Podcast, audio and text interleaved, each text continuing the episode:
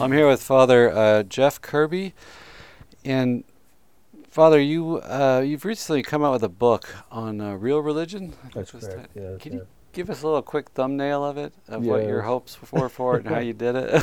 yeah, so yeah, I've been a priest almost 14 years, and through the course of uh, my priestly ministry, you know, I've had different situations where things have happened, you know, in terms of worship or people's understandings of God, and and oftentimes, truth be told, I, I just caught off guard. Like, how, how do I answer that? Because it, it was just so outside of, of the norm of, of how we think or how we worship as Christian believers that I could never, I felt as if I was never giving a full answer.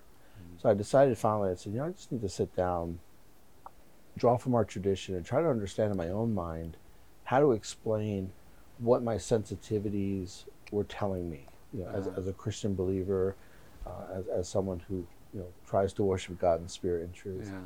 And really, a large part of the book was really, especially that first chapter, uh, the biblical tenets of religion, to try to understand that. Mhm. And then to present it in a digestible, readable kind of way uh, for people who could then understand, oh, that's, that's why the priest gets upset when I talk about changing the mass, or this is why. Um, there, you know, this is the understanding of Revelation why we can't change doctrine, or you know, these are you know large, very thorough theological explanations that we can no longer presume from the faithful anymore. And and in fairness, I just thought it was time to kind of try to break it down to give as best an explanation as I could. And that was the genesis, and that's the hope of the book. Right.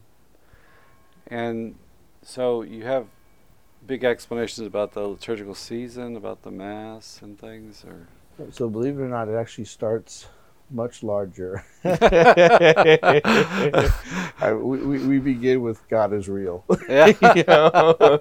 and, and, and, you know, as elementary as, as that sounds, and, and, and I don't mean that to be condescending to anyone, but when we say God is real, then what we're asserting with that, first line of the catechism, God infinitely perfect and blessed in himself. Mhm. He's infinitely perfect. I can't make him better. I don't need to update him. He Mhm. doesn't need to be rebooted. Uh, I don't need to adjust or change him according Mhm. to my thoughts or, or our culture today.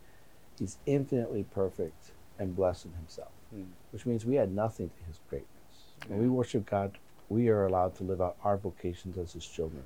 He is infinitely perfect and blessed in himself. But even just that statement that, that God is real, infinitely perfect, blessed in himself, is now, of course, very countercultural. Because if we say that God is real, not just a figment of my imagination, not my subjective satisfaction, not some appeasement or self remedy to fear, Mhm. that God is real, then suddenly that means someone's got it wrong, right?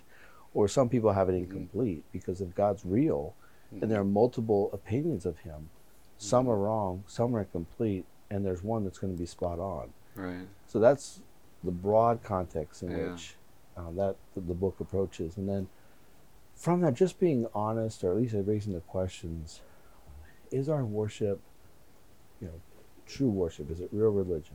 Meaning, are we worshiping God, Mhm. or are we just worshiping ourselves? Mhm. And the main argument of the book is that in the contemporary West, we are predominantly worshiping self projections of Mhm. ourselves. And that takes the various forms, whether it's our emotions or our desire for self help, or Right. it's commodity or social activism, Right.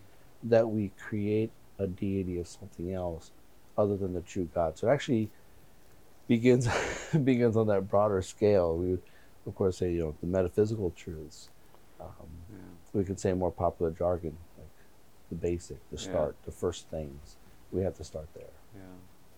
I remember listening to it. uh, It was a Protestant radio show, and uh, and I remember th- they had an author for a book, and he was discussing. He was talking about marriage. He was saying beautiful things, and he said, you know, we don't realize that we're young, we get married, and we're so selfish, self-centered. We're trying. We're looking for someone who loves us as almost as much as we love ourselves, you know. and then he talked about like this journey of sacrifice and real love growing and everything, and. Uh, it almost seems that way, like what you're talking about with God. That because you you mentioned this morning in the homily about uh, like false idolatry, or Yes. I think of the golden calf. right? Absolutely, yes. Yeah. And we create many golden calves. Yeah. Uh, in fact, I would say probably the the, the big golden calf of, of the contemporary West are our sentiments. Mhm. That, as shocking as it is, that there are people who believe that their emotions, as fickle and capricious as they can be, are the standards of reality and of goodness. Now, Yeah. just to remind us, like, I walk into a room and it's too hot, uh, my emotions change. I walk into a room, it's too cold, my emotions change. Mhm. you know, the, the fickleness of, of our emotions, which you know, can be good when they're Yeah. ordered to goodness, Right. but to say that those emotions become the basis, the standard Yeah. of goodness or what I think is, is, is right. So Yeah. if I don't feel something, yeah. then it's not good Right. right? So I tell the story in a book years ago at, at a parish. A woman had heard the story, stories from fellow believers that "Oh, I went to confession. I just felt like oh, you know, a weight was lifted off my chest, or I went to confession. I just felt, felt so refreshed and so on. Well, Mhm. she kept hearing these type of testimonies, and she thought, well, I need to go to confession. So she went to confession, made her confession, received absolution. Later, she found me. I was not the confessor in this in this Mhm. story. Uh, she later found me, and she was upset. You know, Mhm. I, I thought, why were you upset? You just went to confession, right? Yeah, You know, this is a good thing. She said, well, I didn't feel anything. Yeah. And I said, okay, well, sometimes it doesn't happen. Yeah. Like, you know, like, you know, but but but your sins are forgiven. Right. And she's like, yeah, but I didn't feel anything. Right. Okay, but but in reality, truthfully, like your sins are gone. Right. And she said to me, she said, she said, but if I didn't feel it, what's the point? Yeah. And and and you know, those are the type of experiences I've had. Right. Anyone in, in Right. pastoral ministry have had, where I was just so caught off guard because hmm where do I even start in that context to provide an answer? And, Yeah. and really, it's in it's situations like that that eventually led to the book, where it's like hmm we have to provide some type of response because that golden calf of the sentiments, hmm what I feel, what I you know, uh, emotionally satisfied with, that is the standard. Yeah. And that's a dangerous golden Yeah. calf that has caused major problems, um, some serious damage in marriages, Yeah. families, the church, parishes, the priesthood. And that is not how Right. uh, worship is, is called Yeah. to, to happen. I I had you know I was born and raised Catholic. I had this kind of spiritual awakening conversion at the end of college, and and I remember reading uh, My Daily Bread that I think it was like written in the fifties. It's a great little summary of like the spiritual life and even more. But um, I remember they they had a one of the chapters in it talked about you know that all these different religions can't be true. I mean, I can't be contradicting myself. It was like in the words of Jesus, saying, I can't be contradicting myself. And I thought, yeah, it's like, to me, I think it's so vital. It was in my story that, hey, there is a truth out there. There's a truth about God. He's this, he's not that, you know. And it seems like our culture, and I, I've met people like this, it's like, they want to just somehow keep this absolute relativization of God. But it, it just it seemed like it makes God so nebulous, so distant. It's like, and I've even heard him say, it's like, you know, you cannot say anything about, you know, we we're so limited in our thinking, we can't say anything about God, and and it's, um, but you know, what I hear in all a lot of that is like, well, I think Cardinal Ratzinger said in his book on spirit of the spirit of the liturgy, talking about the golden calf. He said we don't. He said the sin there was to make a god in their image, and that how they wanted him. You know, to fashion a god how they wanted them. And it's like we Mhm. don't want a god as near as that as he was as God of Israel was being to the Israelites Mm. because there's demands, Yes. there's conversion. That's right. And I, I think about like the fundamental call: repent and believe in the gospel. It's like that. That's what I always hear, and I see it myself too. It's like the spirit of the world of our the flesh is like I don't want to change. Yes. You're asking me to change if this God is a certain way and calls us close and repent. You know. e- especially in the midst of a fallen humanity, yeah. that we're already, you know, backwards and upside down, and we've gotten comfortable with it. Yeah. And then suddenly, when the gospel is proclaimed, repent, believe in the gospel, and the change that has to come from that, and and to real to realize, yes, I have to change. It's painful. I don't want to. This is difficult. Mhm. But with that also comes the acknowledgement, I've been doing it all wrong, Yeah. Yeah. or I have not been living the way I'm called to live. Right. that's a, especially in the initial conversion, that's that's a profound act of humility hmm to say all the things that I thought I was, I was doing right, all the things that I, was, I thought I was accomplishing, especially in the spiritual and moral realm, uh, were, were delusional. Yeah. right? Right. You know, Yeah. they don't amount to anything compared to the grace of God. And and so to your point, I think it is. It's it. It can be profoundly humbling and Yeah. almost too humbling for contemporary Yeah. people, especially those who are worshiping their sacraments Yeah. and have created a pseudo religion Mhm. based on that. Um, because we are hardwired for worship. We're going to worship something. Yeah. if we're not worshiping God, Yeah. we're going to worship something else. And, Right. and oftentimes it's ourselves. Um, as you um, quote Ratzinger, I'm reminded of the American author Mark Twain. He gave this Mhm. great quote uh, that I actually put in the book, and it said, um, "God made man in His own image, and man is forever trying to repay the favor." Right. Right. You know, so Yeah. you know, you know, don't don't raise me up to the heights of, of glory. Um, why don't you come and then stay in the realm of sin?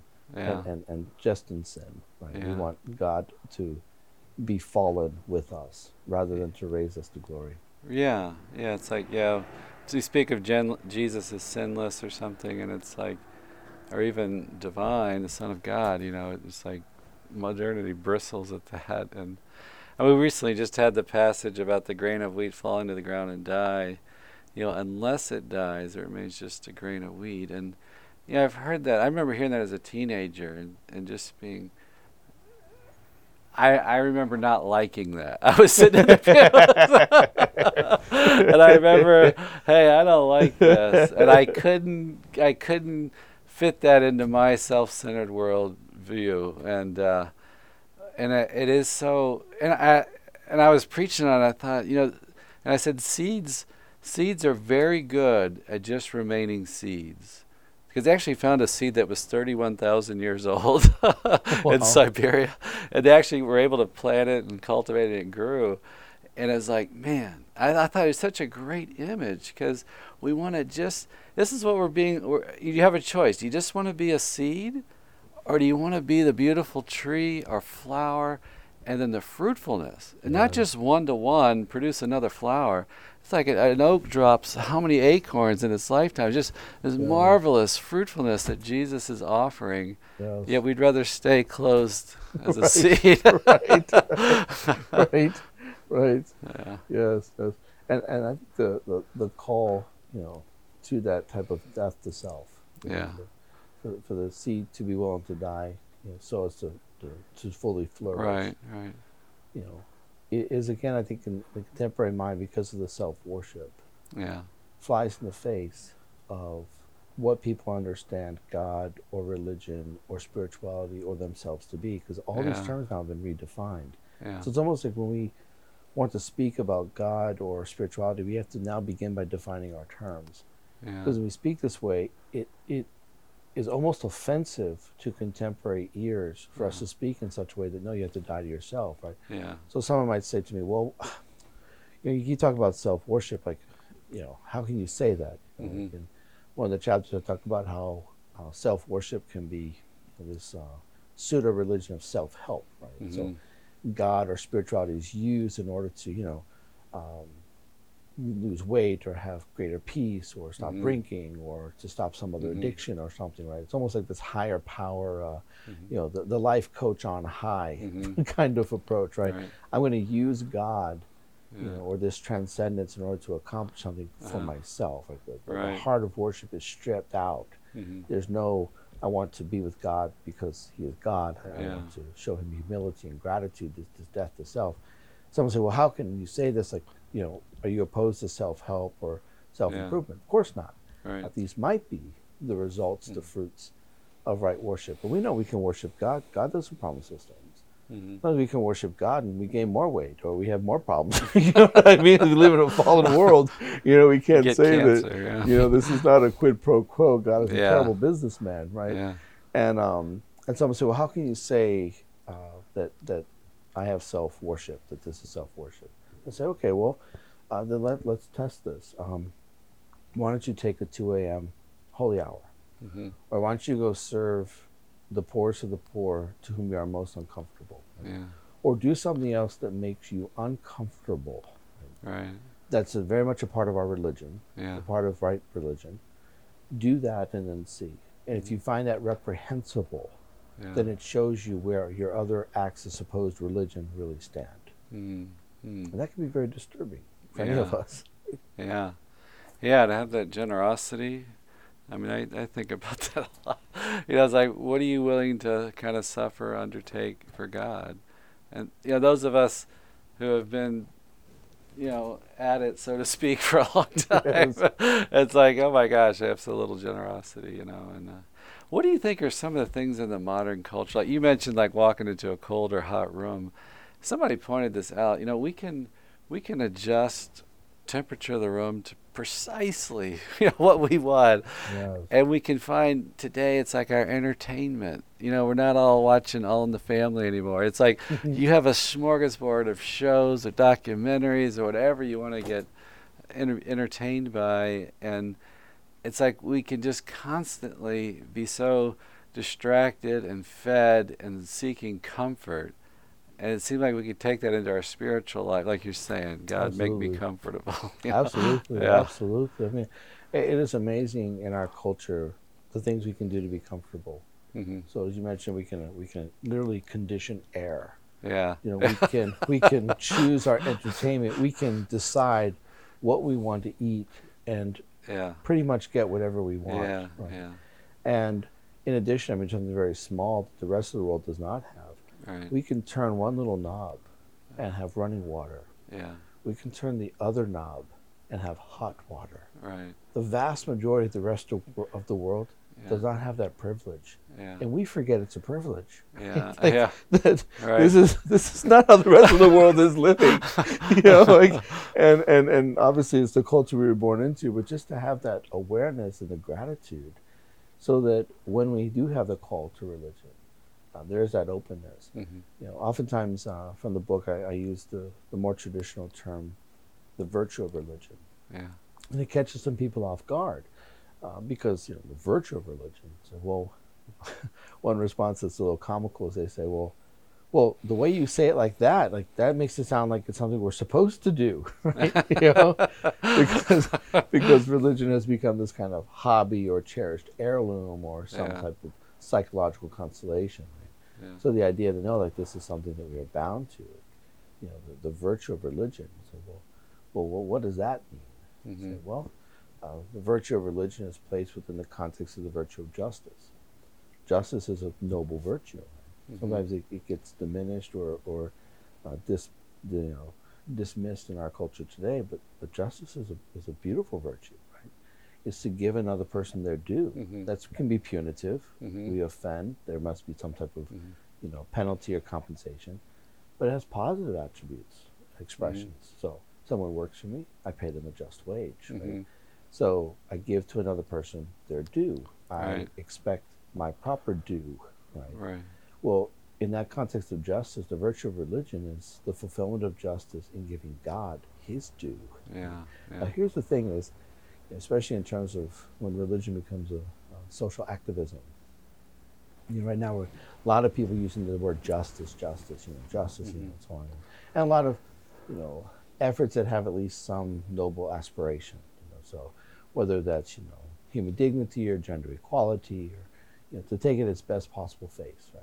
Everybody's talking about justice, but what they don't realize, right, is that we will never be able to give justice to ourselves Mm. right? If we want true justice between uh, our neighbors within the human family, then we have to give justice first and foremost to God. Mm. It's by giving God His due, fulfilling justice through the virtue of religion, that then everything else is ordered. Because I'm giving God His justice, virtue Mhm. of religion. then suddenly I am reminded and compelled to therefore then I'll give justice to my neighbor. Mm-hmm. But if I try to strip God out of it and then Mhm. somehow express justice to my neighbor, well, that ceases to be justice, and oftentimes it just becomes uh, a battle of the wills. Mm-hmm. And oftentimes the ones who are stronger, or who have more corporate support, Mm-hmm. or who have more popularity in our culture, win, Yeah. even if they Yeah. are um, misguided or the Mhm. less noble versions of, of justice. Mm-hmm. You said something that caught me this morning too about uh, the first commandment, you know, worshiping God and remember, right? The quote is "Remember, O Israel." How's it going? Yes, right. remember, yeah, remember, O Israel, the Lord your God is Lord alone. yeah, think, yeah, How can they forget? You right, know? right. But of course we forget. Yeah. You know, like, And that's to me like part of the virtue of religion too. It's like it can keep us balanced from maybe maybe sometimes being disordered and too much so to speak or being in some kind of extreme or not doing enough. It's like, hey, you got to come to church once a week, you know. and these are these are serious sins, you know. The church has a, built a nice wall around you know certain things like sexuality and things because it is so powerful and it needs to be protected and guarded you know for the sacrament of marriage uh, otherwise it can be consuming or hurtful to people destructive and those are some of the things I think about, like just what a blessing our faith is, that revelation. I, I heard a priest say, you know, he had this conversion. He said, I, I finally just didn't have to wake up every day and figure the universe out. You know?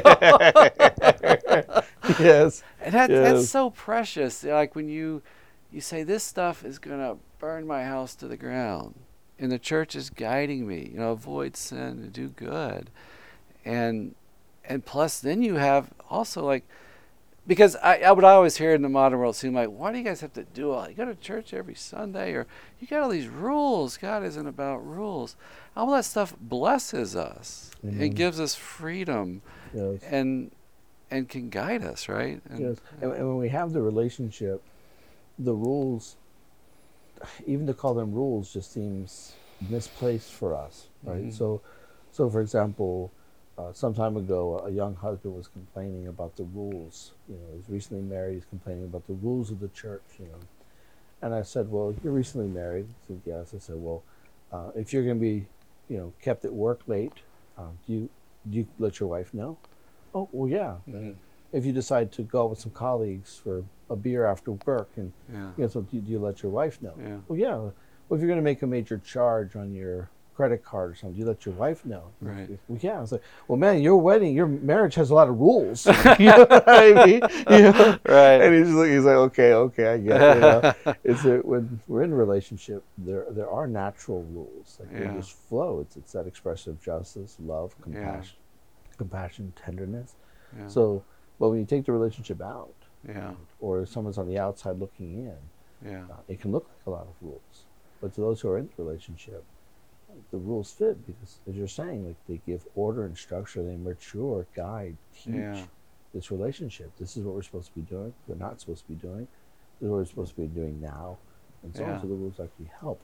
That's why sometimes some of our uh, popular Catholic speakers, and I get it. I can appreciate Mhm. what they're trying to say Mhm. when they say, you know, it's about relationship. It's not Mhm. about the Mhm. rules. It's like, oh, how about it's about relationship and not just the rules, right? You know what I mean? Right. The rules are kind of important, you know? Right, right. So, yeah, but uh, but again, like um, if people just see rules, then, then they're they're turned off. But if if we Yeah. respond to the call, uh, it, it just it sounds odd to call them rules because that's Yeah. not how we see them. And I guess yeah, what struck me was that you were saying like remember always because we forget.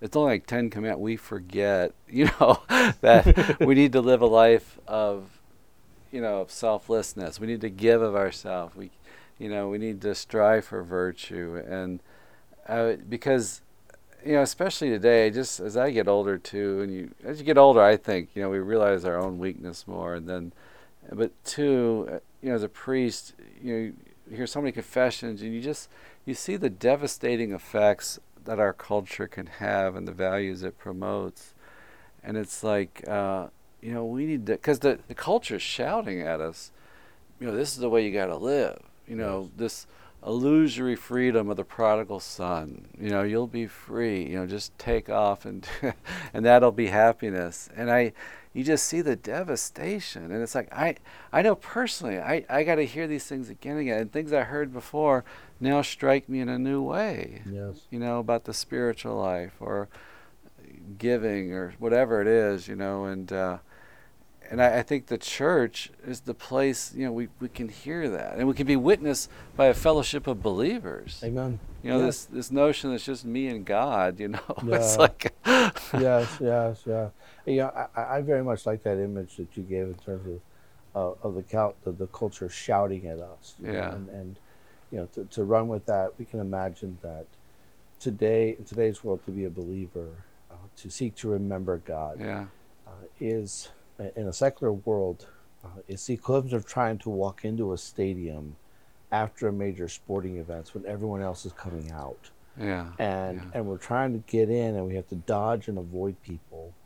And there's the confusion, the pressure, the anxiety to just turn around and walk with the rest of the crowd. Yeah. So this type of yeah. this, this cultural shouting and this cultural pressure of, right. you know, e- even when it's not spoken, there's just this inherent pressure now on the believer in the midst of a secular world. Like, you know, our world has become secular. The institutions have been taken over by secularism. Yeah. And for someone to believe, to keep that belief, we go back to that. Remember, I, I think mm-hmm. it's interesting that uh, Moses in Deuteronomy, as he's re-summarizing the commandments, this yeah. last will and testament, as, yeah. as he's preparing for his death, he mentions, he says, you know, Write these down. Put them on your doorpost. Teach them to your children. Pray them before you go to bed. Yeah. Talk about them as you walk along the way. Yeah. Like, do not forget. Remember.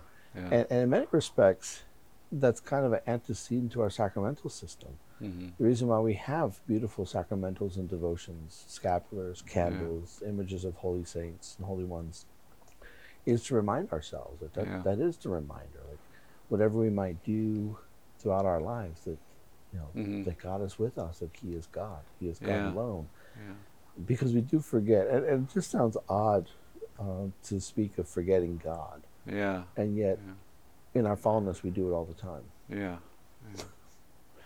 yeah you know, I was um, I was preaching the other day at the televised mass at the Annunciation, the Feast of Annunciation, and uh, and I I love Mary. I'm kind of fascinated with Mariology and things, but I find it hard to preach because to me it just gets so complex and involves every bit of our theology. Yes, yes. And uh, and I I was just kind of like feeling kind of disheartened, but I, I, this is like in the mass. I look at the missal, and we had a beautiful picture this Annunciation scene that I never paid attention to. So this was just in the pages of the missal, and it was just so. It was like this real artistic you know, Mary's like at a prie-dieu and like turning, and the angel's like appearing behind her. And there was something captured in the photo about, I don't want to say, I, I guess, I don't know what it was about it. That it was, it was like it was stripped of all kind of the majesty and the power and the glory of the world, and you had mm-hmm. this, this young woman responding, you know, and like no, kind of, but so powerful Yes. You know, this is the beginning of the new covenant. Amen. Was this fragile, seemingly fragile scene? I guess maybe that's the word. And but so I just say all that just to talk about the sacramentals and the beauty of our faith, the beauty of artwork. It's like that can awaken us. We hear beautiful music, and it's like, oh yeah, I want that, or oh yeah, that draws me. That's compelling. Yes. And, or that's the power. It just, I guess, it's pointing us to God. I guess when I see that, it's like I see the power of God working in Mary, because it's stripped of all human power in many ways, you know. Yes, yes, and you yes. see it more eloquently, I guess. In her. Absolutely, Yeah. and I think we need that beauty, uh, that especially that, that moves us or, or wake, wakens us up to, to or, or cause us to give a second look. Mhm. And, and, and we need that as believers. Yeah. I think in our world of those who struggle with belief or who Mhm. don't know that, you know, don't Yeah. know or have, you know, have no belief, uh, that's important because when we start talking, say for example with the Annunciation, Uh-huh. we are speaking within the way given to us by the Lord Jesus, Yeah. and things make sense. I, I enjoyed the story you talked about the the person who woke up and said, "I don't have to create, you know, come up with the meaning of the word, the whole universe. You know what I mean? Like, you know, uh, because you imagine like when we start preaching, for example, in the Annunciation, um, you know, we are talking about a baby, a woman, fruitful motherhood, Mhm. the father, Saint Joseph, and a family. Mhm. Every one of those things are now countercultural Mhm. and can lead to cultural battles Mhm. in our world today. And Yeah. we speak of them, and you know, it becomes so, complicated. you know what I mean? It's like, oh my goodness, can I just preach once without a fight? You know what I mean? like, you know, or a storm of emails, you know, because it, it, it, it just requires so much. And, and, and I think sometimes that simplicity or the innocence, the Yeah. vulnerability of the human experience Yeah. uh, can, can awaken anyone up, uh, anyone up. But uh, I think, you know, we need that too. Yeah. Uh, an older priest said to me some time ago, he said, You know, we, we tell people Jesus loves you, Mhm. but we forget that they don't know Jesus, they don't know love, and they don't know themselves. Mhm. Like, we might as well be speaking Martian. Like, they don't Yeah. understand that. Right. And sometimes we have to step back a little bit and, you know, reassess. And, Yeah. I think to your point, like, expressions of love or Yeah. signs of friendship Yeah. you know, and so on. Sometimes that itself is is the first step to eventually sharing or helping other people to come to believe. Yeah. And for us who do believe, like, to be reminded of, of the beauty and the innocence and Right. uh, the joy that's a part of these. Yeah.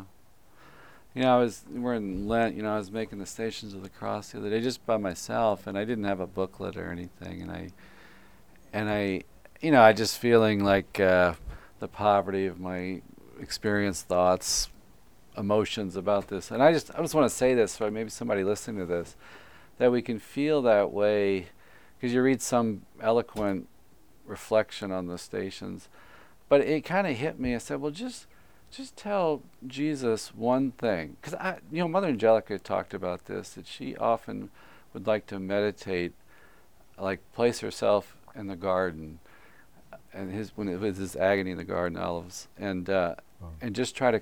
She would try to comfort him, and I Mm. thought, you know, you, you- I thought just just comfort Jesus by just saying one thing, and it might be. It might be full of self-love or whatever weaknesses or whatever, but just maybe one observation. You know, you could say, Jesus, thank you for submitting to this, that you are taking on condemnation. You know, thank you for struggling, you fell, you know, and you didn't quit, you know, that you gave of yourself to the point of physical exhaustion, you know, just some obvious maybe thought. And I, I thought, I don't know, I just, I'd like to encourage people with that because sometimes you, they feel like they have so little to bring and just say a word, you know, just say something. He's, he's looking for our hearts and let that grow, you know, that Yeah. conversation with Christ Yes. and, uh, Yes. and to connect with him, you know. Yes. To, to that point, I, I'm always very moved in the Gospels uh, when the Lord wants to feed the crowd, and, Mhm. and the apostles don't understand what the Lord wants to do, and then eventually, through the generosity of a child, uh, with five loaves, two fish, thousands are fed, and, and sometimes it's it's the five loaves and two fish. It, it can be as simple as, Lord, thank you for letting me be here. I know who I am. I, I know yeah. my confusion, my anxiety, my sinfulness. Right, you know, right. I'm here. My, my five loaves and two fish. Yeah, It's not much. yeah, yeah. what I have, I give to you, and I just ask you to help me. I, I think that type of humility and that posture, uh, you know, that's that's where grace can work. yeah. You know, that's where power and conversion. That, that's where that happens. Yeah. So uh, yeah, if you're listening to this, you don't get all this religion stuff, you know. Just bring your two barley loaves or five loaves, whatever, and uh, and give it to the Lord and let Him work and get real with Him. And and religion, practice of our religion makes that, you know, offers us a a path to do that, you know, to get real. So, well, I know you got to run, but thank you so much uh, for talking with us. Thank you, Father. Appreciate it.